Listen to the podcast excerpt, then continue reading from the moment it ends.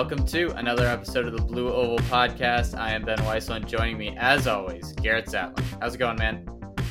Ben, very excited uh, for a lot of different things coming up this week. We've got pretty big unveiling coming up on uh, Wednesday. So uh, if you're a TSR reader, um, be sure to stay uh, in tune for that. We've been hyping that up the entire week. I've had I've had coaches and people text me like, "Oh, is it this? Is it this?" And it's not close, um, but it is kind of exciting to see what people uh, have going on.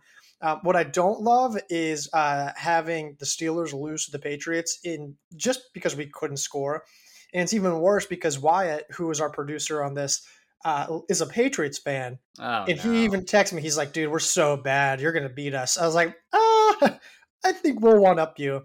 So, um, sure enough, we are just that bad. Um, but the good news is that I'm gonna beat him in fantasy football, so it all works out. Hey, there you go. I will likely lose in fantasy unless the Eagles' offense goes off this week, but uh, I mean that could happen tonight, so that, that's what I'll be paying attention to. Um, yeah, Wyatt being a Patriots fan, that's tough.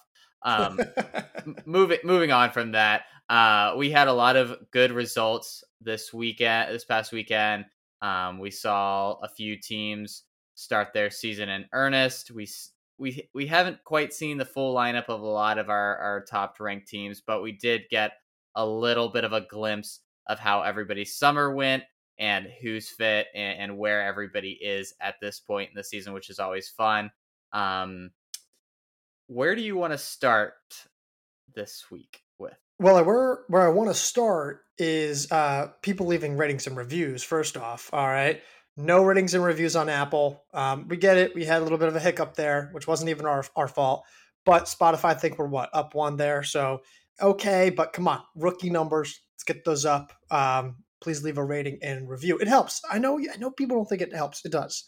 Um, let, let's just start with the biggest meet uh, of there was of the weekend, or at least from from Friday, the Indiana coaching tree invite, which was like a super kind of cool concept with all the coaches going back to Ron Helmer, who's gra- not, I was going to say graduating, who's retiring, uh, who's retiring um, at the end of this academic year.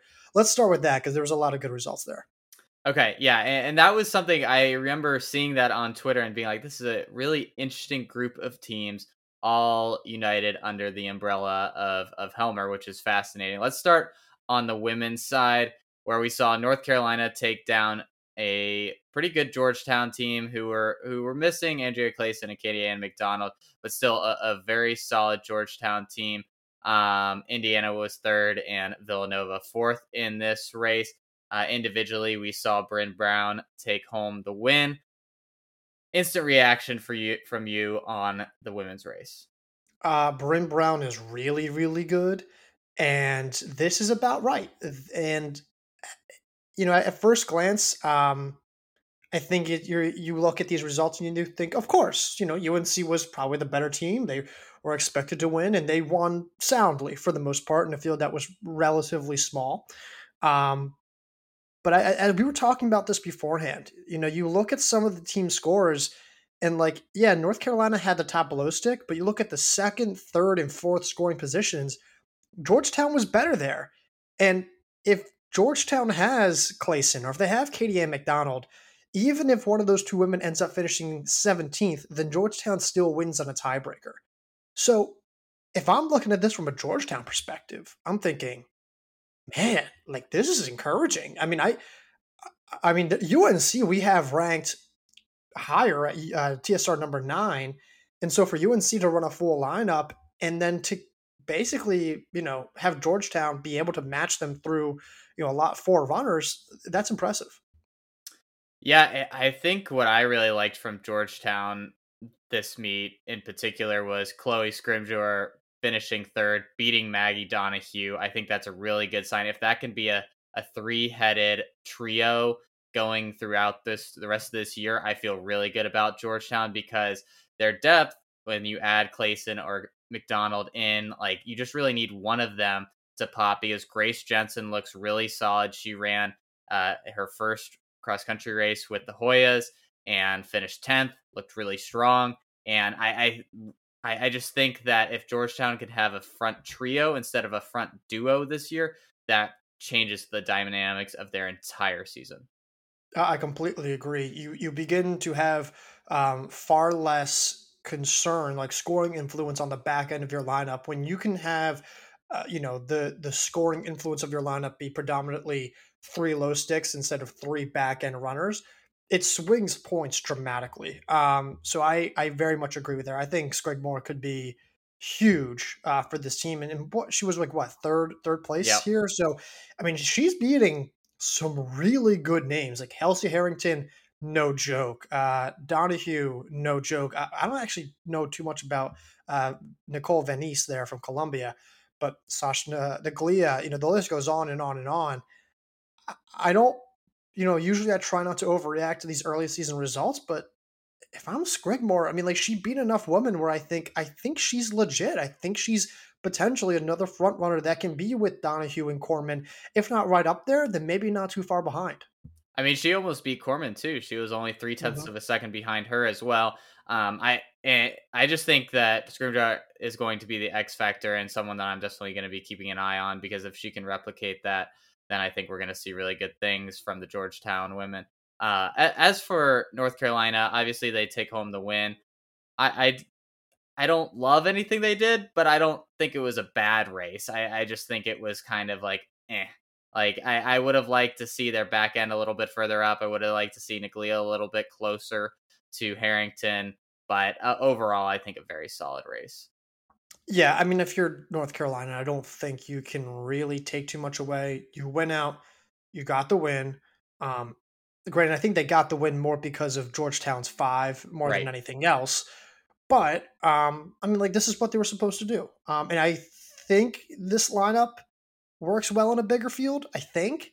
Um, I, a lot of it depends though on like how you feel about some of their low sticks. Like if we think yeah. Bryn Brown's going to be a top 40, top 30 woman, and right now we have her ranked, I think, at 42 in our individual rankings you know, they, they need a little bit more of a scoring spark. The good news with Brown is that I think when you win a race like this, you're very comfortably in the All American conversation.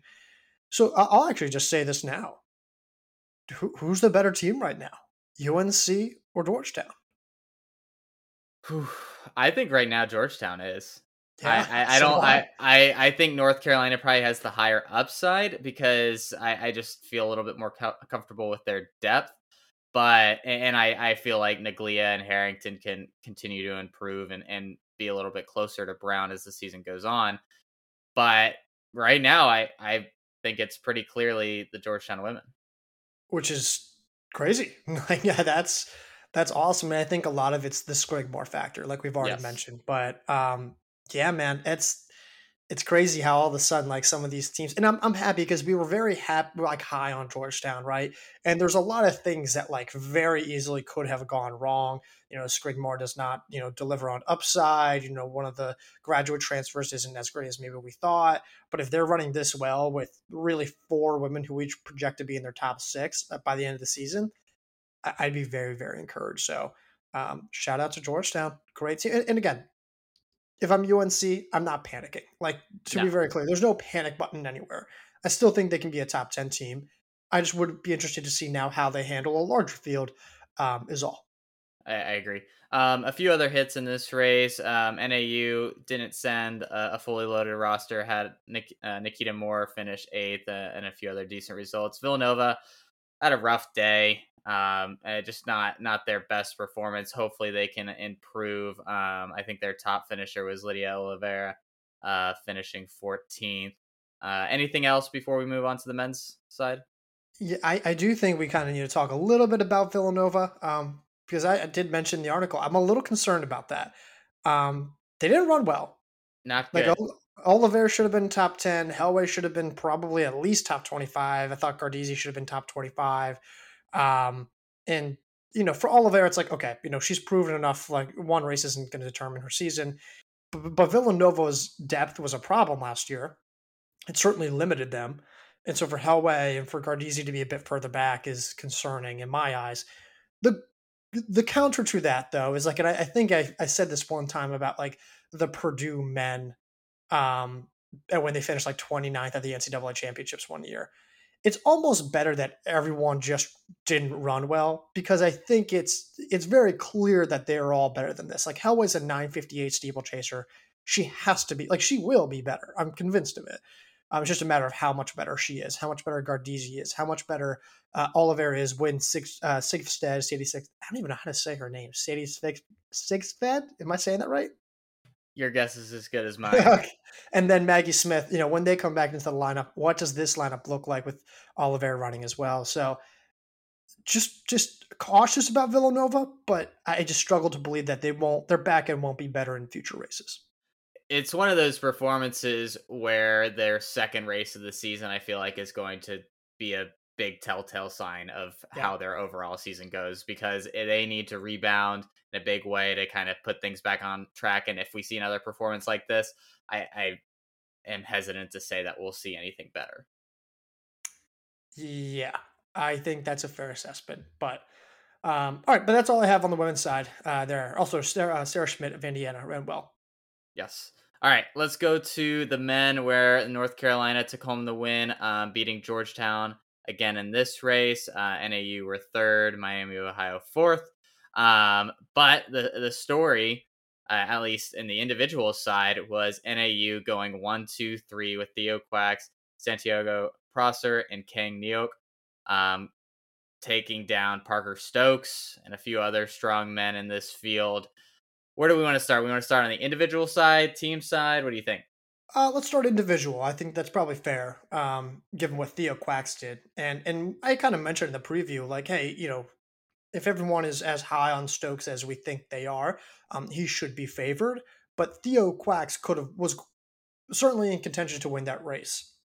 That doesn't totally surprise me, unless you disagree. No, no, I, I think he was kind of the the X factor in this field of someone who had the potential to win, someone who had the potential, I think, to finish tenth, depending on, on what kind of fitness he's in. And clearly, he's in great shape. But where where do you see him now in NAU's lineup? Because I think he was someone that was a fringe, like seven eight kind of guy. Does this really influence the way you see him all that much? Um, I mean, I think he's a solidly six seven okay. at least. Um, I, I think it really kind of depends on how good is Stokes, right? And I think we, we kind of got a little bit of slack there for um, you know, for now ranking him in our top 50 when we're like, hey, listen, he's got some solid results, but they're not amazing on the grass. And yes, an 8 18 steeplechaser is certainly worthy of national caliber attention, but you you just kind of have to show it first. And I think him winning this race would have been a really good starting point to make that argument. I don't know if I, I still think we have questions as to like what really is his cross country capacity as a potential top 50 runner. So I think um, I can't answer that question until I know how much better Stokes is later this season. And I mean, it wasn't even close. Like, I mean, no, Quax beat Stokes by 20 seconds. I mean, and I mean, beat his teammate Prosser by eight. I mean, it, this was a dominant, dominant performance. And I think this is a great sign for NAU's depth, which I think was one of the only question marks we had with this team. Um, was after their really strong top five is who, who is going to fill in those next few spots and how good and reliable are they going to be we've seen Quax kind of have these really good performances before and then not necessarily put it together in the postseason on the grass. But this is as good of a start as you could have asked for. I think Prosser and Nyoak are some of the biggest surprises of the weekend, running as well as they did. And, and now you got to feel like your NAU has 10, probably around 10 guys who you feel comfortable being in that scoring mix. Yeah. Uh, scoring mix or varsity mix? I I would say even scoring mix where oh, like you I, you you would be comfortable with Quax being your fifth runner, right? Okay, but I don't know if I'd have ten guys. Okay, well, I mean, we're probably. Can you, can you name all ten guys? Uh, let's see. I'm gonna go actually say nine instead of ten. Oh, so we got we got the top five who mm-hmm. we ranked. Um, I'll go Quax, Prosser, Nyoak, and Ryan Raff, who I I feel like are all potential fifth scorers. Yeah, I mean, I, I guess I, I, you have to. I guess you have to put Prosser and uh, Nyoak in there because they also beat Stokes, but like I, I don't know if I just envision a scenario where they're varsity guys or, I don't either. or, or the scorers really. I, they're certainly not scorers in my mind. I'm sorry, they just not for NAU. They are for any other team. Well, I guess yeah. I guess the way I should frame it is I don't think they will be, but I think that all of a sudden, let's say NAU has like four guys get hurt, and all of a sudden you need Nyoak to to score for you. I think they could still win a national championship with him in their fifth as their fifth spot. I think okay, after this race, on, on, I think where we can say that. Hold on, hold on. That's because that's it. You got to clarify that statement because this will get aggregated very poorly. Uh, you think NAU could win a national title with Nyoak as a scorer, or Nyoak as a scorer with four other varsity guys gone? I like like let's say that their five through nine guys get hurt, or five through eight guys get hurt, and they still have their top four, and you put you plug Nyoak in there, I think they win an NCAA title still. Okay, that's not okay. That's a. I not, just, I just want to clarify. as hot of a take there, it, it, but I just I I think I think what I'm trying to say here is NAU's lineup through four is is super strong. Um, even if one of the or one of their top five guys goes out, I think you have so many reliable options now to replace a one scorer now that you you don't worry at all about their depth. Okay, um, I don't totally disagree on that Nyoak take. Um, he's just so still new. Like his 1347 was the clear outlier. Yeah. Uh, of his like track season uh, he also ran like 149, by the way. Like fascinating. Um, so yeah, I, I don't know. I, I, think if I'm Quax, I'm solidly now in the top seven. I don't see Prosser or Nyoak making that top seven um, by their next meet. I could be wrong. I don't know how they want to stack that, you know, that lineup, but uh, I like Quax a lot. Like I, I, I think there's a, a world where Quax is an All American. Oh yeah, I yeah. I absolutely agree, and I I think what NAU and, and correct me if I'm wrong, but they've traditionally run some kind of makeshift varsity lineups at conference and mm-hmm. regionals. Mm-hmm. So these guys will get another postseason shot before NCAA's to prove whether or not they belong. And I'm I'm truly fascinated to see see what they do at either conference or regionals, whatever opportunity they get. All right, so let's let's decide this now. Right now, at this moment, when NAU goes all out and they run their next varsity lineup at the next meet, it's going to be Young, Bosley, probably Salmon, assuming yeah. he's not redshirted, Kusche, Hasty, and then stop me where you think I'm wrong. Quax and Raff. Yeah, mm-hmm. Cool. And, and I, I, I think the way they run, the way Coach Smith runs his lineup, he likes to give everybody a shot, and I think those those yep. guys, after not running, with the exception of Quax, are going to get their opportunity, get the opportunity to keep their spots. Yeah, it's crazy how some like how good some of these guys are. It's crazy. it's unbelievable. I I mean, if if these guys like Prosser Neo turn into something, even if it's not this year, then like then in the next two years, that's huge for this program as they kind of turn over a lot of talent. Yeah, that's so impressive. Could you imagine just having that kind of talent on your roster? Could you imagine beating an 818 steeplechaser and you're like, eh, I don't know if you're getting, he might make the varsity lineup. I don't know, maybe. Like, that's so crazy. So that that's all I have on that. Ridiculous. All right, on the team side, um, as I mentioned, North Carolina took home the win. Um, I it, they didn't have their full lineup right. I, I didn't see Parker Wolfe and a, and a few others, Ben Fleming, um, in this lineup, and they Patrick they, Anderson and Patrick Anderson. That's right. Um, and they still take down. Uh, I, I think like a fully loaded Georgetown team. I, I think this is a good sign for North Carolina's depth that they didn't have necessarily a lot of people up near the top five. But I mean, the way this field played out, I, I think they did about as well as you could have asked. Marshall Williamson, John Tater, eight, nine, Will Coogan, fifth. You throw in those three guys that sat out, you've got to feel good about that top six.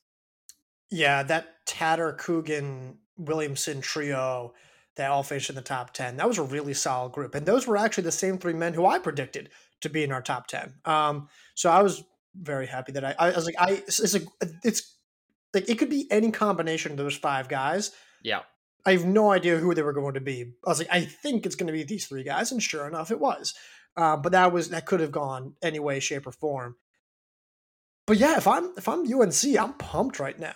I mean, you don't have Wolfe, you don't have Anderson, who are presumably your top two guys.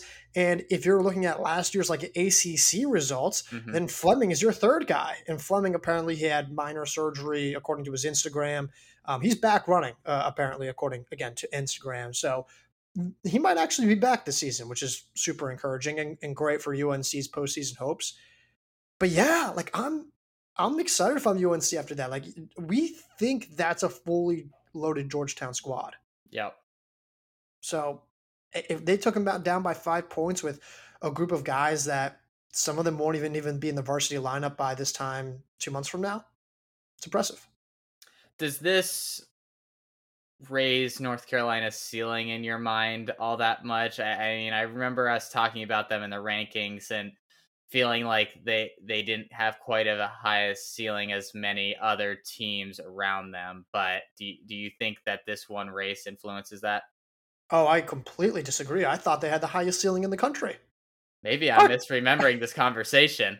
Maybe, I, maybe I'm thinking of the women's side. I don't know. That's... I think they both. Uh, here's my my general rule of thumb is that when you have a very young lineup, as UNC does, you are almost the room for improvement from a younger runner is almost certainly higher than that of an established veteran. Um, so I disagree. I always thought they had the highest ceiling. I'm pretty sure I said um, I could see them being a top seven team. Yeah, you see, I, I don't feel like I ever felt like they could have been a top seven team. Mm, I I mean I 100% said that in an article or no no in a, in an article and on a podcast with you to which you were like poof yeah. Garrett how could you um no I yeah. was I was very high on UNC yeah and I I I guess this is where we differ like I I think that they could possibly be a top 10 team after this but that's about as high as I'm willing to go like I I just even even though they put down a really good showing, I still have concerns about how they'll do at NCAA's. But I I again, this does raise their ceiling in my mind quite a bit. I think I, I think I said this. I think I said, but for as high as their ceiling is, their floor is just as low. Um, because I think you know with that youth comes risk, and it becomes yeah. you know you don't always have that same history of consistency or experience or understanding of the courses and the competition. So I, I think there was some inherent risk, especially because we didn't exactly know what this back end of the lineup is going to look like. But now, if I just have three guys in the top ten of this race, and knowing that I probably have three other scores sitting out, I feel pretty confident about what UNC can now bring to the table. I still have some back end concerns. I don't think they're a perfect team, but man, they really like they they checked every box, man. They did really well. Yeah, yeah, yeah. I, I agree. I, I think I'm definitely getting closer to where you are after this race. It'll probably take another one or two for me to to really feel like they have the ceiling that you do. Um, any other teams here? I mean, Georgetown, solid run overall. Um, losing to North Carolina shorthanded has got to sting a little bit, um, but but not a terrible result. Like we said, we wish Price Stokes was a little bit higher, but at the end of the day, he I mean he wasn't that far off. Yeah, like if I'm Georgetown, like you got to be a little disappointed, a little frustrated because not only that, like you're also going to be in the same region with Princeton, with Villanova if you get into a scenario where you're bumped out to the third uh, spot at a regional meet and you don't have many Kolas points, this could have been a massive, massive, massive opportunity for Georgetown to beat UNC and to get a Kolas point because we are extremely confident that UNC will get into the national meet and produce yeah. some kind of Kolas points for whichever teams that beat them. So if I'm Georgetown, I'm not thrilled about that result. Now, at the same time, Stokes still solid. Sean Laidlaw, really solid as well. I think he was a transfer from uh, Johns Hopkins a couple seasons ago. Quinn Nicholson really beginning to come into his own. Like That's not a bad top three, and the supporting cast isn't terrible either. And they didn't run like a couple of their superstar freshmen. I, I don't think like the sky's falling apart for Georgetown. Um, they still have a lot of work to do, but yeah, they they, they probably they probably think we should have won that race. Yeah, yeah. I mean, the Kolas perspective is is interesting because it's it's not every day that you get that close to to getting a point this early in the season, and, and I'm right. sure they'll be kicking themselves for that a little bit. All right, you ready to move on to the John McNichols invite? Let's do it. All right, on the women's side, we saw the Illinois uh, women take down Toledo by three points. Olivia Howell took home the win convincingly by 12 seconds in this 5K really strong performance from uh, Illinois going head to head with uh, Toledo team that we had in our rankings, and in basically what was a dual meet through eleven runners. Illinois just edged them out, and Howell looks like maybe that low stick we we were hoping she could be. Yeah, she was great, and you know it's not like she just beat a team with like solid scores and decent depth. Like um, you know, Faith Linga and Joy Chirchir, two really good runners. I mean, Chirchir's ranked in her top fifty, so um, for her to take them down, especially after you know a year where, well, really a, a career, I should say, where she's more of a miler. Yep. And that's just kind of like where she's thrived. And she, it's not like she's been bad on the grass, but she has certainly not been to a level where she's going to be winning these races. So if she keeps this up, that's huge for Illinois, where you know Emma Milburn was all who was also really solid in this race. You know they have depth and they have pieces and like they can put something good together, but they really needed a scoring spark. And for Hal to potentially potentially be that runner is huge.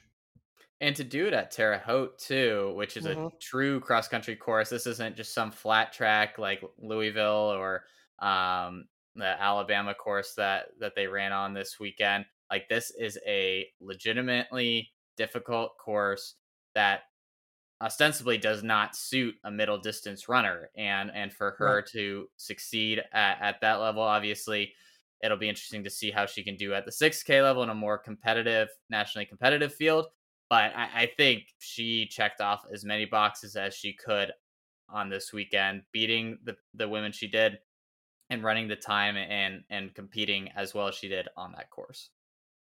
Yeah, and really the the entirety of this lineup ran well. Mm-hmm. Um, mm-hmm. You know, you look at like I said, Emma Milburn, third place. That's another great finish for her. Um, you know, they had a few other women. I'm, I'm taking a look through here at the results. Uh, Haley Hill in fifth place. You know, they had a, a, couple of women go down to like Sam Poglich in uh, eighth place. Uh, they had uh, Madison Miras- uh, Mirasco in ninth. You know, solid group. Um, but I'll, I'll, be interested to see how they do it like on a larger field. Um, that'll certainly be capturing my attention. Toledo, I think there's I think there's room. Like I think they could have realistically won this race. Mm-hmm. I think the low sticks could have been better. I think their middle lineup scores could have been better, and I think their back end could have been better. Um, it will be I'll be interested to see how they do in a larger field. But I think just when I look at every aspect of this, I'm thinking I think Illinois ran a great race, but Toledo certainly has room to improve just based on the potential that we know each of these women have, especially because they didn't really run many of their top rookies who have really, you know, made some noise in their recruiting class. So um, I, I still like Toledo. Yeah, I think this is one of the rare races where I think both teams leave feeling pretty good about themselves. Mm-hmm. Like I, I don't I, I'm sure Toledo would have loved to take home the win, pick up a possible Kolas point if Illinois qualifies for NCAA's. Like I, that all those things would have been great, but I, I I don't think there's too much for them to be upset about. They went they alternated with Illinois through three runners. I mean, they they had their fourth runner instead in front of Illinois' fourth. Like they they gave themselves a shot, and I, it, it's hard to say anyone ran poorly. I, I, think this is just a solid opener that could have just been a, few seconds better, and, and, they they take home this win. But I, I, don't think there's a lot to be upset about. I agree. I, I didn't really think of it uh, about it from that perspective. But yes, I would say that both of them are in some way, shape, or form winners with air quotes. Yeah. Um. Anything else on this race? Uh, no, it's it. Did you want to say anything about the men's race? I, I mean, Illinois took home the win over Toledo. This this field is a, a lot weaker though on, than the women's was. Yeah, no, I don't really think there's a whole lot there, mainly because the team implications weren't as significant. So uh, we could move on if you want. All right, let's go to uh, the UVA invite where the Virginia men trounced the Duke men. Um, they went. Let's see here. Virginia took the top four of the top five spots. Um, Justin Wachtel took home the win. Yasin Sado second. Um, and, and, really, this was such a palate cleanser for this Virginia men's team who really struggled last year. And, and to come out and dominate the way they did, have so many of their their kind of top guys look strong, and for Justin Wachtel to be kind of a little bit of a surprise performer, I, I think this went about as well as you could have asked for if you're a Cavalier fan.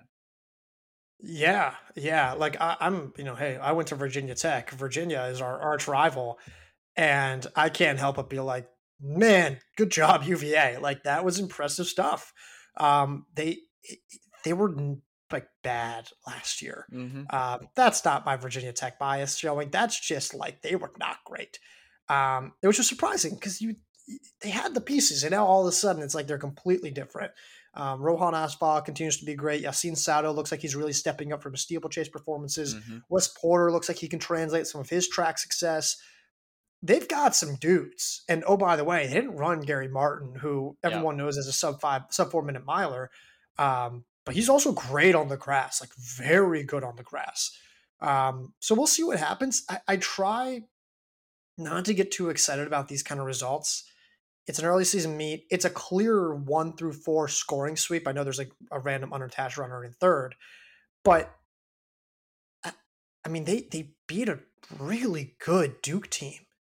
Like that was a good Duke team that they beat. Like which included you know Zach Kinney and Nick Dahl was in there. I think Chris mm-hmm. Theodore mm-hmm. maybe one other name there's some dudes and Jack Miller of Pitt and 848 steeplechaser. So like it's not like there was like no names that they were just running through. I'll be interested to see how they do in a larger field. It's really hard to get a gauge on this, but like I, I don't know how you can't I don't know how you come away with anything else other than positives if you're Virginia and Justin Wachtel. Yeah, I I would have liked to see Virginia have a have a fifth guy a little bit further up. It's rare you see a team win so convincingly, and yet Duke put five in front of Virginia's fifth. Um, it, it if they can just get someone to be up with that top four, and maybe Gary, Gary Martin is that guy, I, I, think there's a lot of reason to believe that he can be. Um, I think you feel a little bit more comfortable because even if this group isn't as far up in a, a nationally competitive field, if they're all around each other and they can be a solid pack, then that really limits how far down they can fall in team scores. Yeah, and it's not only that, but it's like you look at Wachtel's like track resume, and outside of this one 1402 5K PR he had from the spring, he ran like 30 14 for 10K, 832 in the 3K, 14 13 5K, 349 1500, 411 mile, 831 3K.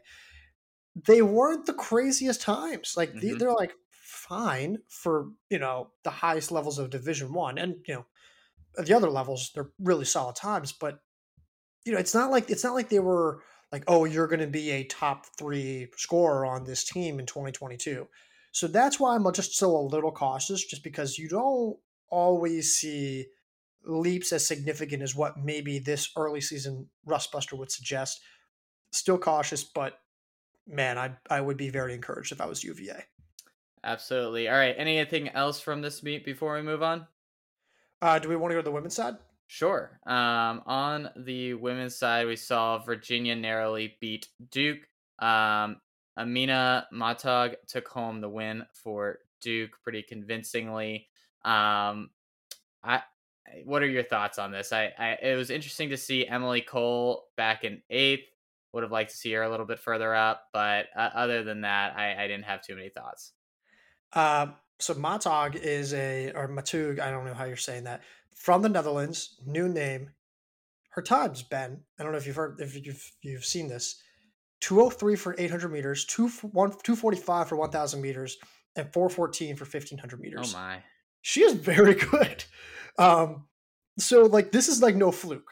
And no. I think that's a name to potentially monitor this season as like a hey, she could be very, very good.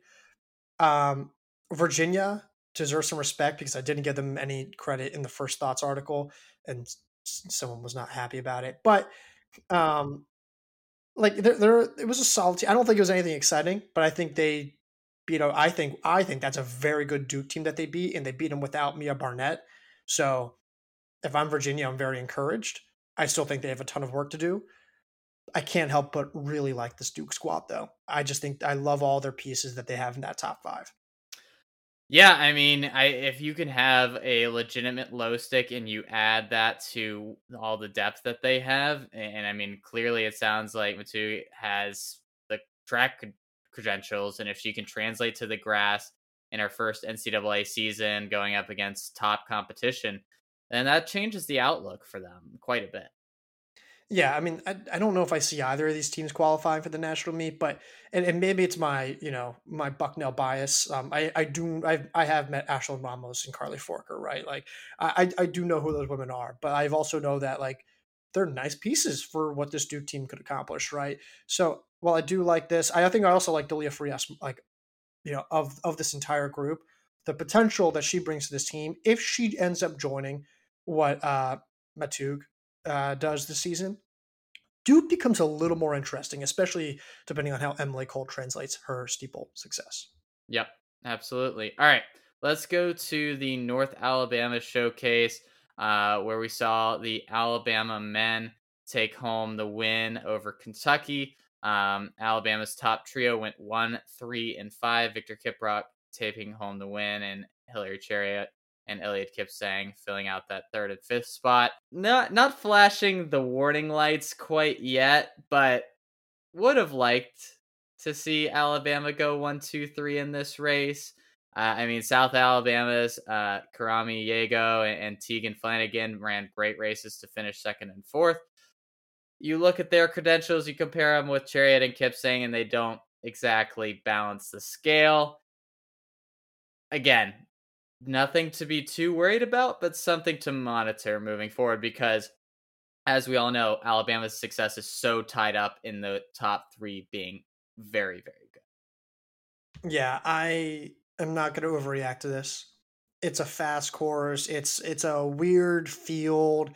I'm not going to put too much stock into this, but everything you just said, I, I agree with. Would have liked to see them go one, two, three. Um, yeah, and the rest of their their lineup wasn't great. Um, they did have uh, Brady Grant finish 16th. They didn't run a whole lot of guys um, that that could be potential scorers. Kentucky didn't have a, a great day. I would I, I, would have thought that they they would have had a few of their guys within the top 10. Um, but outside of that, I don't have too much more on this race.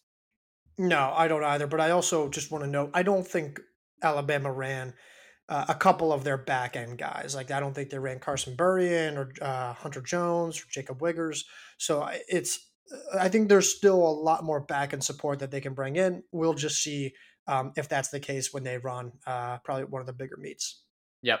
On the women's side, Alabama took home the win despite not running a lot of their top names um, over Kentucky. Perri Bockrath uh, for Kentucky took home the win over Hilda Olemomoi uh, of Alabama. Tori Herman was third in this race as well. I, I, think a solid sign for Alabama that despite not running their Mercy Chelangat and a few other of their top names, that they can still compete with a, a decent Kentucky team. Uh, one that I thought probably should have won this race, um, but a, a, team that's very solid nonetheless. I'm a big fan of Perri Bockrath, and she was very good last fall very good. I think she was a top what 15 runner at her conference and regional meet. Um, and now runs 952 in the steeple this past mm-hmm. spring. Like takes down this field. Like she beats her own teammate Herman, who we have ranked very highly. Yeah. Um, so I, I mean, like I, the the case against Perri Bockrath is becoming increasingly harder to make. Like I, I I'm now wondering, like, oh man, is she a top 50 name? And it also depends on how you view uh, Hilda Olemomoi or Chebet. You know, her, her she has varying names, but I mean, if I'm Alabama, like you don't always really know what you're gonna get um, with some of the JUCO runners. Yep. So for her to come in and beat Tori Herman, even if we think this is a simple rust buster, really encouraging sign. Because now I think, okay, she's not just like a barely a top 130 runner. She's probably closer to a comfortable top 100 runner and maybe even like top 70, 80 now we begin to progress into the season. Yeah, yeah, I agree. I mean, Bockrath was 111th at NCAA's last year, and that seems like the absolute floor for her. I, I, think that this race shows that she should be a lot closer to that top 50 area. And if if Hilda Olemomoi can be anywhere near that, that gives Alabama such better scoring potency on the back end of their lineup. Yeah, I mean, and we'll also see how some of these other women uh, do. Like I think Sam McDonald and Crawford West, and um, there's one other name I'm complete. Oh, Jasmine Baker from I believe the Netherlands, the 955 steeplechaser. There's a lot of potential back and support there as well. So, um, yeah, we'll we'll see what happens. But Alabama looking really good, and, and Kentucky, if they can find the right pieces at their back end to support Herman and Bockrath, that could be an exciting group. I, I am rooting for Kentucky. All right, let's wrap it on that meet and let's go to the Adidas XC Challenge where we saw NC State on the women's side run a lot of their top names. Uh, Samantha Bush took home the win, Marlee Starliper second, and Maria Howlett in third. Uh, we also saw Savannah Shaw and G- uh, Giona Corzo run in this race. We, of course, didn't see uh, Kelsey Chmiel or Katelyn Tuohy and a few others, but a, a, strong race out of the gate for this NC State team, who we believe could be historically good. And they certainly didn't show any signs that that will not be the case this year. Yeah, I mean, I don't think there's a whole lot to say from this race. I do think it was just important to touch on it. Interesting to see Savannah Shaw um, a little bit further back mm-hmm. from that whole Starliper Howlett. I mean, Howlett had a you know really nice race of her own. Um, I think a lot of people, understandably so, um, have been really high on Shaw this fall because of her 1534, 1533 5K PR from the past spring. And so I, I, can understand anyone saying, oh, she's also, you know, a top 50 name. She was almost a top 50 name for us. Um, but I think it's just the hey, we just kind of want to see can what can you do on the grass, right? Uh, she's been solid on the grass, never really amazing on the grass. So I think we're still trying to to gauge that, and I think this kind of result. To be clear, it's not bad by any means bad, but I think it just kind of reflects those uh, that uncertainty that we have with her for this fall. Yeah, I mean, she was 38 seconds behind Bush. I think Bush and Starliper were, were clearly the class of this field. Um, and, and I think that just shows there there is a little bit of a gap there. Not to say that that couldn't close on a different day or throughout the season, um, but like you said, the the experience on the grass and the success that's been on the grass previously, uh, I think is showing through for some of these women rather than for Shaw, and, and that could absolutely change. But at the end of the day, the the NC State women, they have so many options that you're going to have to be on your A plus game to be a scorer for this team. All right, so I'm going to move us to the men. Um, bigger winners. NC State, knowing that they have a concrete, solid top five, just based on this Rust Buster and mm-hmm. maybe based on a few other names, or Micah Gilpatrick uh, taking home that win. I think I'll go with Gilpatrick. He he had a really good track season last year, um, and, and, didn't had, ran a really fast 10k. Um, didn't have great postseason success, um, but is someone that I think is going to be quietly a, at least a top 100 name this year. Um, and, and, for him to take down this field um, by over six seconds over Brett Gardner, I, I think this establishes him as someone who can be maybe not quite to the level as Fergal Curtin was for Charleston Southern last year, but someone who could be a, quite the approximate for them this year. Um, I'm going to say NC State. I like Gilpatrick a lot. I, I, I do think he could be really good.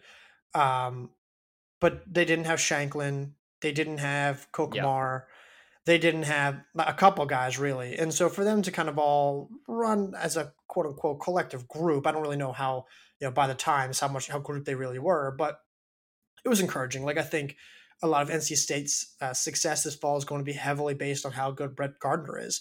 So this was an encouraging rust buster for him. Um, I, again, I don't think you can draw any major conclusions, but just seeing that he's fit enough to kind of be up there in in the top two three section, I think that was uh, that was good to see. So um, yeah, so you might be right on your end, but I I think there was a lot of positives that you could take away from NC State. Yeah, yeah, I agree. I, I'm curious to see how this translates in a bigger field and across 8K. Um, so it's hard to draw too many conclusions out of this, but it is good to see they had f- four guys within basically 20 seconds of each other. Um, I think, which is a good start. Do we want to hit on any other meets before we wrap it up? Do we want to briefly touch on the MSU Spartan invite? Sure. I do not have that pulled up. I do. So I can. Right, let's actually ahead. just talk about the uh, the women here because I think the men um, not very D1 centric from that uh, perspective. Uh, so let's, we'll just talk about the women. The women, Michigan State taking home the win despite losing so many women uh, from last year. They go one, two, three, uh, five, nine, ten. What is that? 13 in the overall results. Uh, in the scoring, they have seven in the top 11. Grand Valley State, um, all the way back in uh, 71st, although it says that they placed third in the over. I don't know how you. There's no team. there's no second team there, so there's no second team there, um, unless they the system counted all of these. Um, oh wait, oh that's interesting there. Unattached. Yeah, so it might that might be what it was there. Um, so yeah, um, is what it is. But um, yeah, I thought it was a great performance from Michigan State. I thought they, you know, really needed to rely on a lot of uh, youth and a lot of women stepping up and a lot of depth and a lot of things going right. Grand Valley State's a very good team. I don't mm-hmm. think Grand Valley State had their best race ever, but if I'm Michigan State, I'm very encouraged by that. Yeah, yeah, I, I, I don't think there's anything bad you can say. I, I again will be curious to see what they can do in a bigger field, but I think this is about as good of a start as you could have done. I, I it is interesting to for me to see a lot of these women's teams running 6K from the get go now. Um, and, and, I'd be curious to see if that we, we haven't really seen that translate on the men's side where you see a lot of people necessarily running 8K from the get go. A lot of these, uh, uh, probably a half and half uh, of the races we've talked about today have been 6Ks for the men or 8Ks. Um, I, it's just an interesting thing, especially as there's more and more discussion about maybe bridging the distance gap between men and women. Yeah, and I think that actually the, the, fact that Michigan State, Grand Valley State, it was run on 6K, I think that kind of encourages me more. Yeah. You know, knowing that like you this this is a 6K. It's not like you have to still race the extra 1K, right? So that's why I, I'm really excited about what Michigan State can do there. I was admittedly a little concerned when we ranked them, I think at what, 21, 22, something like that. Um, but this was encouraging. It was a nice start. So we'll see what happens. Obviously, a bigger meet. You know, they'll have to see how they do there, but nice start to the season for them. Absolutely. Well, let's wrap it there. That was good. Uh, really, second week of action for us to recap. Um, I, I am fascinated to see uh, these teams as we get into some bigger meets, into some bigger fields, uh, and, and, really be able to have some uh, more analysis, really be able to compare teams a little bit more, and that and then we got to see our rankings shake up a little bit more and, and have those arguments. Yeah, I've already had uh, had a couple people had John actually uh, starting to look at some of the scheduling, um, see like, hey, you know, when are we going to be doing our rankings and whatnot? Um, so trying to you know figure that out. But we've also got tons of content on the site, a lot of recent analysis on some of these races. D1, D2. If you're listening to this on Wednesday, D3 analysis will have already been posted. Uh, in D3, or so Wednesday. So after D3 announces on Tuesday, Wednesday, we've got our uh, fun little unveiling. We've got a nice little thing going on there. Um, then we've got meet previews. We've got Cowboy Jamboree. We've got Roy Griak. Um, I get to see Ben. Uh, yes. So I'll actually be in Chicago for a wedding. I'll get to see Ben. We'll grab a, grab a bite. And uh, yeah, so F- FYI, if you're listening to this, just know that Saturday analysis might be replaced with a quick solo effort from me trying to put in, you know, 30 minutes or so of just quick thoughts from some of the meets that we see. Um, and then Sunday, we'll kind of get back into the swing of things with written content. And of course, with a, another another pretty significant portion of our site that we'll be unveiling. So um, that's it. Leave a rating review. Ben, anything else? Uh no, that's it. Can can I say the the thing and you can just have Wyatt bleep it out and and really like make people wonder what it is all the more? Ben, I promise you, you we don't need to bleep out to uh, use code TSR30 at BioSteel. All right. I don't think you need to. We don't need to bleep that out. Go to biosteel.com, TSR30. Use that code. Get 30% off on your hydration mixes, power uh, drinks, and uh, protein as well. I use it. It's phenomenal. Ben got his stuff recently too. I so. do, and I use I use the hydration mix after after runs. So it's it's been a great new addition to the lineup. Excellent. Love it. Ben, that's all I got though. All right. Well, until next week, Garrett. I'll talk to you. I'll talk to you.